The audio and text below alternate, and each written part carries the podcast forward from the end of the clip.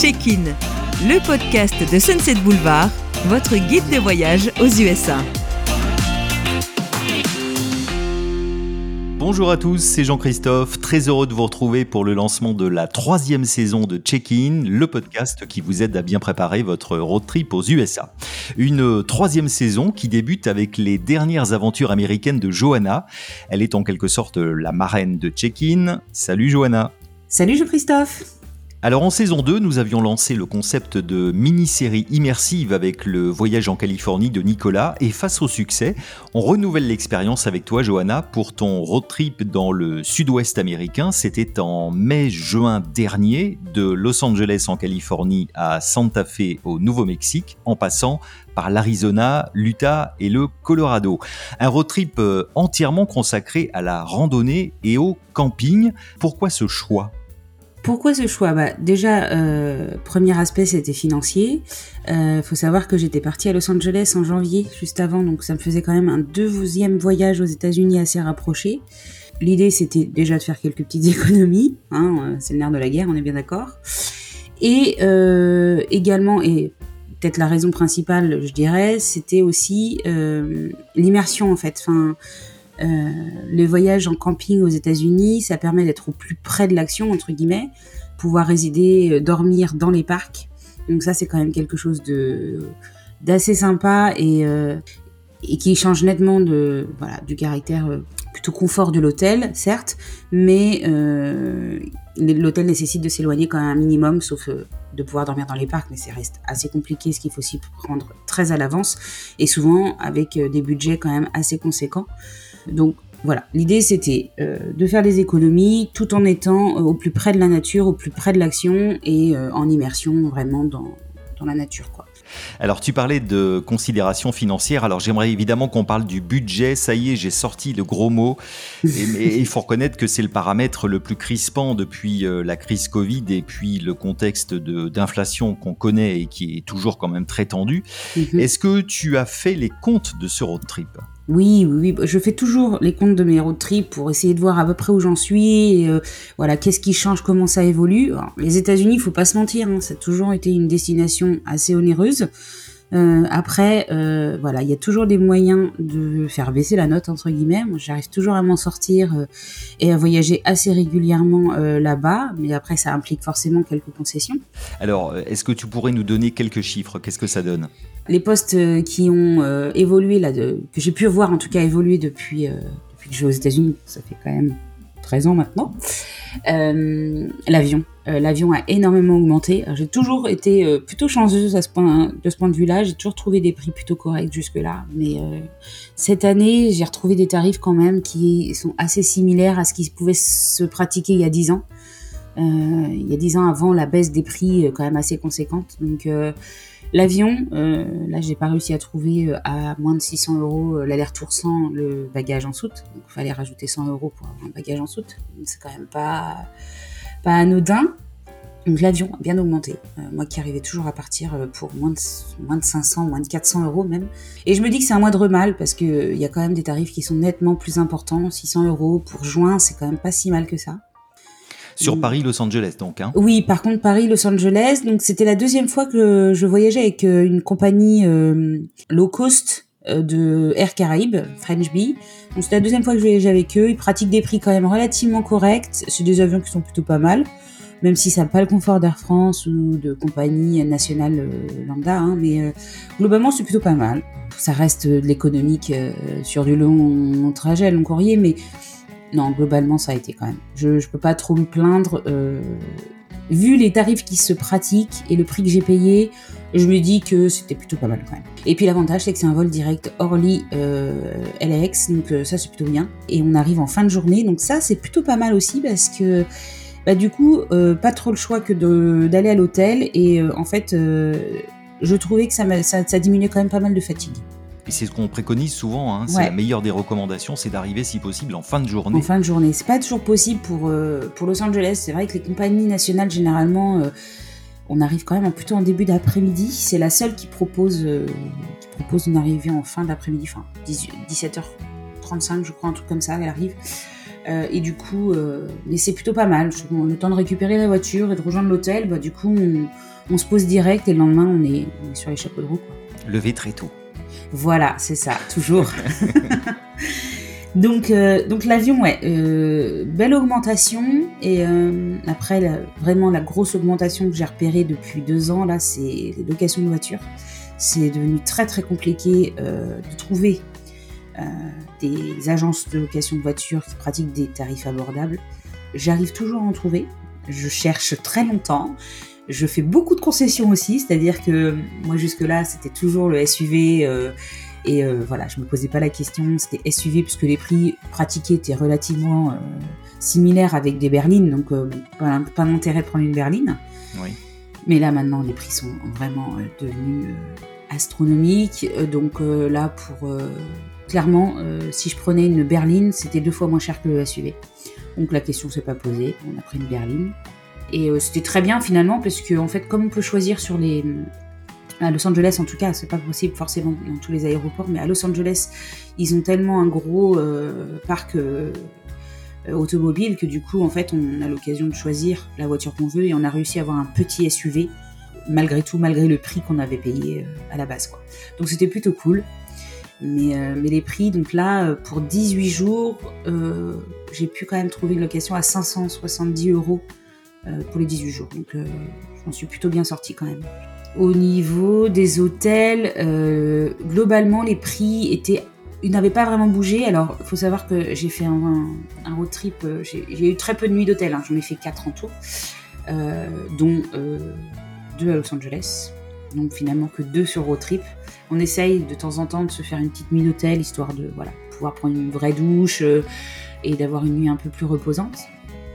Euh, et en fait, euh, c'était en Arizona, au fin fond euh, de l'Arizona, donc du coup, les prix n'étaient pas non plus astronomiques. Pour mes quatre nuits d'hôtel, en gros, j'en ai eu pour 250 euros, donc sachant qu'il y a deux nuits à Los Angeles, donc en fait, c'était des nuits à 50 dollars, quoi. Donc ça c'était pas très cher.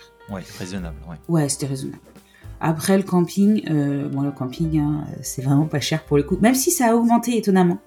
J'étais surprise de voir ça. Alors, les, campings primitifs classiques, euh, on s'en sort toujours pour entre 10 et 15 dollars la nuit à peu près. Euh, après, dès qu'on passe sur euh, ou du camping de parc national, donc à l'intérieur des parcs, on est plutôt aux alentours de 25 dollars. Et alors, dès qu'on part sur du Keoa, la Kangaroo of America, avec généralement la douche, la petite supérette, la piscine, enfin bref, les gros complexes camping. Alors, quand je dis gros complexe, on n'est pas non plus au, type camping français avec euh, euh, toutes les infrastructures et tout ça. Hein. Ça reste du camping primitif. Euh, ça reste roots quand même. Hein. Ça, reste, ça reste roots, mais voilà, avec quand même la douche, une petite piscine souvent, et puis nécessaire avec une laverie et tout ça. Quoi. En gros, c'est ça, hein, le camping haut de gamme. J'imagine qu'il y a encore plus haut de gamme, mais j'en ai jamais croisé. Et puis de toute façon, c'est pas forcément de, enfin, de mon goût. Donc, euh, moi, j'aime bien quand c'est vraiment roots, pour le coup. Mais euh, les Kewa, c'est vrai que euh, c'est un peu plus haut de gamme, on va dire. Et là, on est plutôt aux alentours de 35 dollars quand même. Ça, ça reste hyper raisonnable, surtout à deux. Enfin, on peut être en plus jusqu'à 6 par emplacement dans tous les campings qu'on a fait. Donc, si on voyage en groupe à 35 dollars la nuit, enfin, il n'y a pas du tout de comparaison possible avec l'hôtel, par exemple. Après, pour le reste, au niveau budget, euh, bon, les parcs, ça n'a pas bougé. C'est plutôt au niveau euh, de la devise euro-dollar, là où il peut y avoir un peu de mouvement, mais euh, le pass America's Beautiful est toujours à 80 dollars, enfin, ça, ne bouge pas. Et les, state parks, c'est un peu pareil. On, a déjà dû en parler, mais il y a Monument Valley qui a un peu augmenté, qui est tenu. Quand on est plus de deux personnes, c'est devenu quand même un peu plus cher du coup, parce qu'on paye à par personne et puis par voiture voilà. Ah, un bon point pour le camping aussi, c'est que souvent, quand on paye la réservation du camping, l'entrée du parc est comprise. Donc ça, c'est plutôt pas mal. Parce que du coup, on a sa nuit, euh, on paye sa nuit classique, et en fait, on paye pas du tout l'entrée du parc, quoi. Ce qui veut dire que concrètement, à la, guérite d'entrée du parc, tu montres ta résa de camping? C'est ça, voilà. Et puis en fait, ils te laissent passer. Donc finalement, quand on paye 15 euh, dollars la nuit de camping et qu'il y a 10 dollars déjà l'entrée de parc, bah en fait, c'est la nuit, elle revient à 5 dollars. Oui, c'est carrément cadeau. Enfin, euh, effectivement, c'est quand même un très bon plan. Donc bon, voilà, pour les parcs et tout ça, il n'y a pas une grosse évolution, ça reste plutôt stable. Euh, au niveau des courses enfin, alimentaires, nous, on a très peu fait de restaurants, fast-food et tout ça, quelques-uns, mais c'était globalement assez rare. On a fait beaucoup de courses parce que on faisait la cuisine le soir au camping et on faisait nos pique-niques. Donc bon, bah ça, globalement, c'est euh, à peu près, je dirais, le même prix qu'en France, en fait. Ça dépend aussi où on fait les courses. Là, c'était l'Arizona, Nouveau-Mexique, donc euh, les prix étaient corrects, forcément. Euh, ça n'a rien à voir avec deux semaines à Los Angeles, quoi. Au niveau de l'essence, euh, beaucoup moins cher qu'en France. Toujours hein? Ouais, énormément. Hmm. rien à voir. Ça fait rêver. Ah ouais, c'est clair. Ça a augmenté quand même. Mais bon, là, on, tournait aux, alentours de 3,50$ le gallon, donc euh, on n'est même pas sûr du 1$ le litre, en fait. Même à Los Angeles, où c'est beaucoup plus cher, forcément, qu'au fin fond de l'Arizona, mais, mais globalement, je trouve que les prix redescendent quand même. J'ai vu une évolution, j'ai eu la chance de pouvoir y aller à plusieurs reprises déjà depuis la réouverture. Et euh, je, enfin, je vois quand même une évolution dans le bon sens, pour l'essence pour en tout cas. Donc oui, euh, ça a augmenté, l'avion, la location de voiture. Les hôtels en ville, c'est pas la même chose que euh, au fin fond de l'Arizona, donc je peux difficilement dire. Moi, mes nuits à Los Angeles me sont revenues à des prix corrects. C'était 120 dollars la nuit, donc je trouvais que c'était plutôt correct. On était quatre en plus, donc c'était cool. Et alors, il est vrai que pour euh, la location de voiture et l'hôtel, le mieux, c'est encore de ne pas hésiter à réserver assez tôt, en prenant évidemment, en, espérant qu'il y ait une garantie annulation euh, qui permette de se désengager et éventuellement de se réengager si le prix a baissé entre-temps. Alors moi je fais toujours ça. Euh, clairement, pour la location de voiture, je passe généralement par Auto Europe, qui est un comparateur, qui est plutôt pas mal. Et du coup, en fait, je réserve très longtemps en avance. Et là, c'est ce que j'avais fait. Donc, j'avais réservé et j'étais à, des, à plus de 650 dollars, 50 euh, euros, je crois, quand j'ai fait ma première réservation. Et en fait, régulièrement, je vais vérifier l'évolution des prix et, et, en fait, dès que euh, ça diminue, ben, en fait, je change ma réservation et ils me remboursent. Donc, c'est très bien. Et ils me remboursent juste la différence. Donc, j'ai pas besoin d'être remboursé totalement pour repayer. En fait, ils, ils, prennent le prix de base et ils remboursent la différence. Donc ça, ça me va très bien. Donc je fais toujours ça. Euh, les hôtels, je prends toujours avec annulation gratuite aussi quand je réserve très longtemps à l'avance parce que déjà comme tu dis, euh, il y a toujours possibilité de pouvoir annuler et réserver quand les prix baissent pour le même hôtel. Mais des fois, en fait, euh, je préfère m'assurer une nuit correcte à un prix correct et chercher plus, de manière plus approfondie pour voir si je peux pas trouver un peu moins cher et mieux situé et pourquoi pas un meilleur hôtel. Ok. Est-ce que tu as fait le total? Oui, j'ai fait le total. Euh, alors, sur mes 18 jours, tout compris, je compte jamais le, shopping, hein, parce que ça, c'est vraiment très personnel dépendant. Donc, euh, voilà, chacun fait ce qu'il veut avec ses propres moyens. Donc, ça, moi, je n'en parle pas forcément.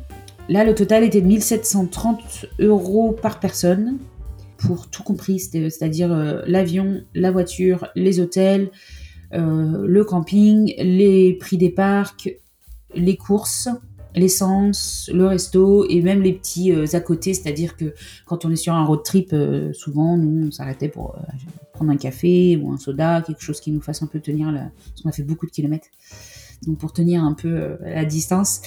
Donc j'ai tout compté, voilà, on était plutôt 3400 euros en gros pour deux, pour 18 jours de vacances.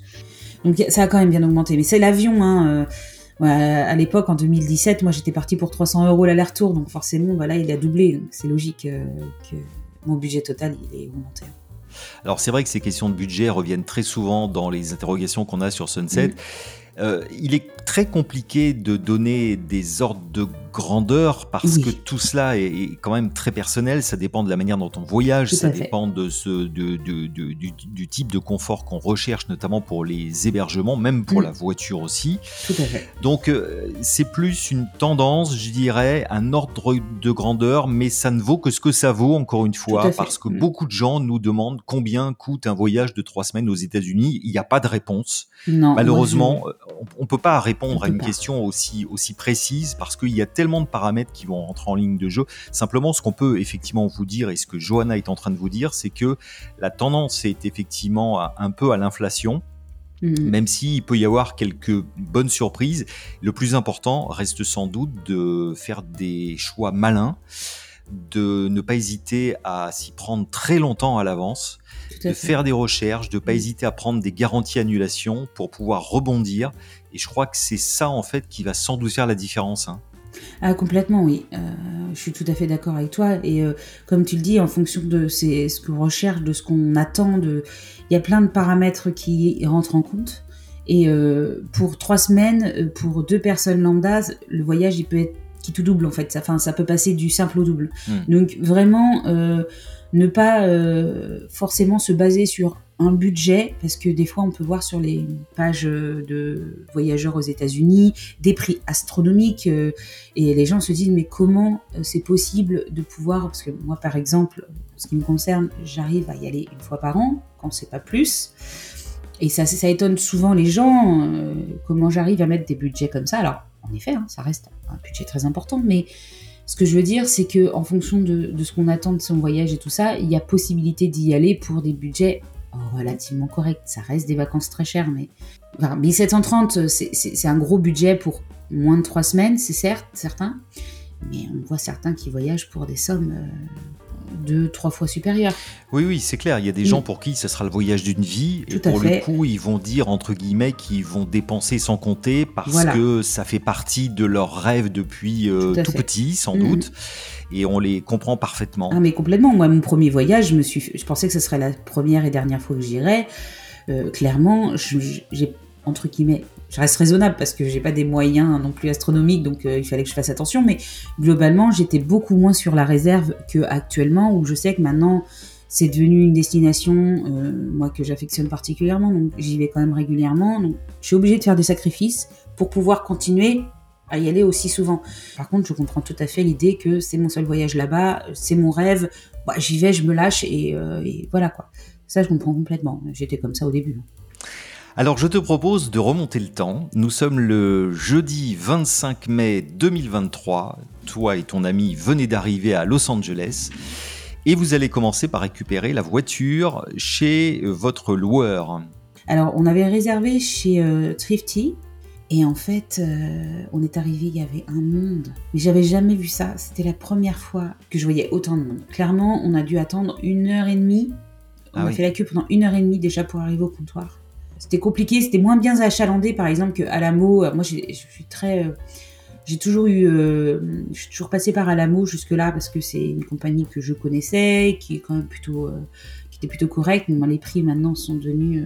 enfin, c'est devenu hors budget pour moi personnellement, mais voilà, à, à la mot, j'aimais beaucoup. Et en fait, ils ont le système de, de self-born, là. On peut euh, faire son enregistrement soi-même et puis en fait, on récupère la voiture. Skip the counter. Hein. Skip the counter, voilà. Et ça, franchement, mais c'est un gain de temps incroyable. Parce que là, pour le coup, chez Hertz, il n'y avait pas.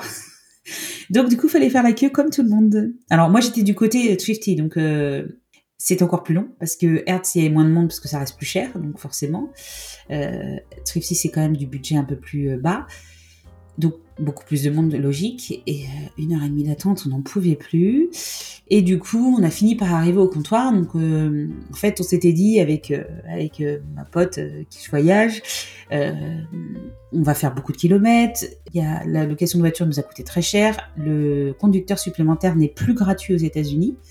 Donc du coup, il faut rajouter ça. C'est de l'ordre de 15 dollars par jour pour la deuxième personne. Donc ça a fait monter quand même énormément le budget financièrement, c'était pas viable. Donc, en fait, je m'étais renseignée comme s'il y avait des moyens d'avoir euh, le second conducteur gratuit. En fait, il y avait cette possibilité-là de, euh, quand on est en couple, en fait, le deuxième conducteur est gratuit. Le couple mmh. peut, euh, en fait, peut partager la conduite. Il a, dans aucun papier il était précisé s'il fallait être marié ou pas. Donc, on se dit, bon, pas bah, concubinage, très bien. On n'a aucune preuve à fournir, puisque clairement, euh, l'une vit à Lyon, l'autre vit à Nantes, donc on n'aurait pas pu prouver qu'on vivait ensemble. donc voilà, donc on s'était dit, bon, eh, on va y aller au bluff, on va tenter, on sait jamais. Et du coup, c'est ce qu'on a fait. Et en fait, euh, on a été un peu euh, échaudé. la dame, très gentille, hein, la, du comptoir, nous a dit, bah non, en fait, c'est que pour les couples mariés. en tout cas, chez Hertz 50 Dollars, c'est les couples qui sont mariés qui peuvent euh, avoir la gratuité du deuxième conducteur. J'ai l'habitude de conduire et j'adore conduire, hein, mais là on allait quand même jusqu'à Santa Fe, donc ça fait quand même une sacrée trotte. Bon, bah, de toute façon, on a vite fait, on n'avait pas le choix, hein, donc on a vite fait, avec, et puis on s'est dit, bon, bah, on fera ce qu'on peut, puis on s'arrêtera, puis ça sera très bien. Mais, et du coup, c'est moi qui ai conduit tous les kilomètres. Et je refais une petite parenthèse, mais euh, voilà un bon exemple, cette attente au comptoir euh, chez le loueur auto, c'est bien la preuve que c'est très dangereux d'arriver euh, trop tôt dans la journée sur place et d'imaginer pouvoir partir, faire de la route, etc. Parce que, encore une fois, il y a des impondérables. Et, attendre chez le loueur auto, c'en est un, et un sacré impondérable. Et donc, en fait, l'idée, idéalement, c'est de ne pas prévoir grand-chose une fois qu'on est arrivé. Parce que d'abord, il y a la fatigue du vol, il y a la possibilité d'avoir attendu énormément à l'immigration, plus après d'avoir attendu, comme c'était ton cas, euh, chez le loueur auto. Mais en effet, moi, je, déconseille fortement de s'engager dans beaucoup de routes à, l'atterrissage, parce que comme tu dis, il y a l'immigration. Moi, ça m'est arrivé euh, d'attendre trois heures, hein, euh, notamment à New York, parce que tous les avions internationaux arrivaient en même temps, donc on se retrouvait énormément au passage de l'immigration. Donc il y a déjà ce paramètre-là qu'il faut prendre en compte. On ne sait pas combien de temps on va mettre pour sortir de l'aéroport. Après ça, il y a l'attente chez le loueur. Moi, c'était la première fois que j'attendais si longtemps, euh, mais ça a pu arriver à d'autres personnes euh, les mêmes aventures. Donc c'est à prendre en compte également les embouteillages. Los Angeles, c'est pas une ville simple pour conduire, surtout quand on prend les grands axes en fait. Là, nous, on avait décidé de, prendre un logement euh, en périphérie de Los Angeles, en fait, on voulait se rapprocher vraiment. On voulait sortir de la ville pour pas avoir la ville le lendemain à traverser. Ça fait 45 minutes de l'aéroport à peu près quand il n'y a pas de circulation. Moi, j'avais anticipé le fait qu'il y en aurait, parce qu'on arrivait à 17h30 à peu près, le temps de récupérer la voiture, passer l'immigration, tout ça. Je m'étais dit, bon, allez, 19h30, normalement, dans le meilleur des cas, on est sorti.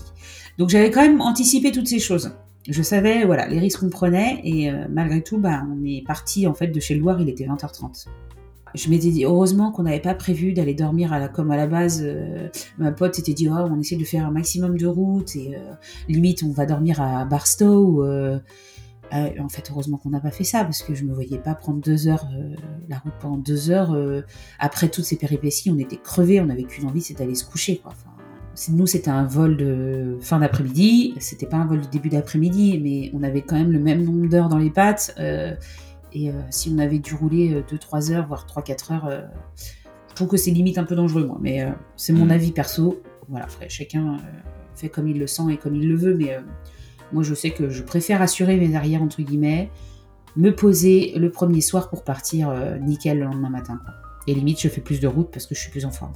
Johanna, c'est déjà la fin de ce premier épisode, mais oui, je sais, ça passe très vite. On a hâte de te retrouver la semaine prochaine pour la suite de tes aventures. Et petit spoiler, il y aura un drive.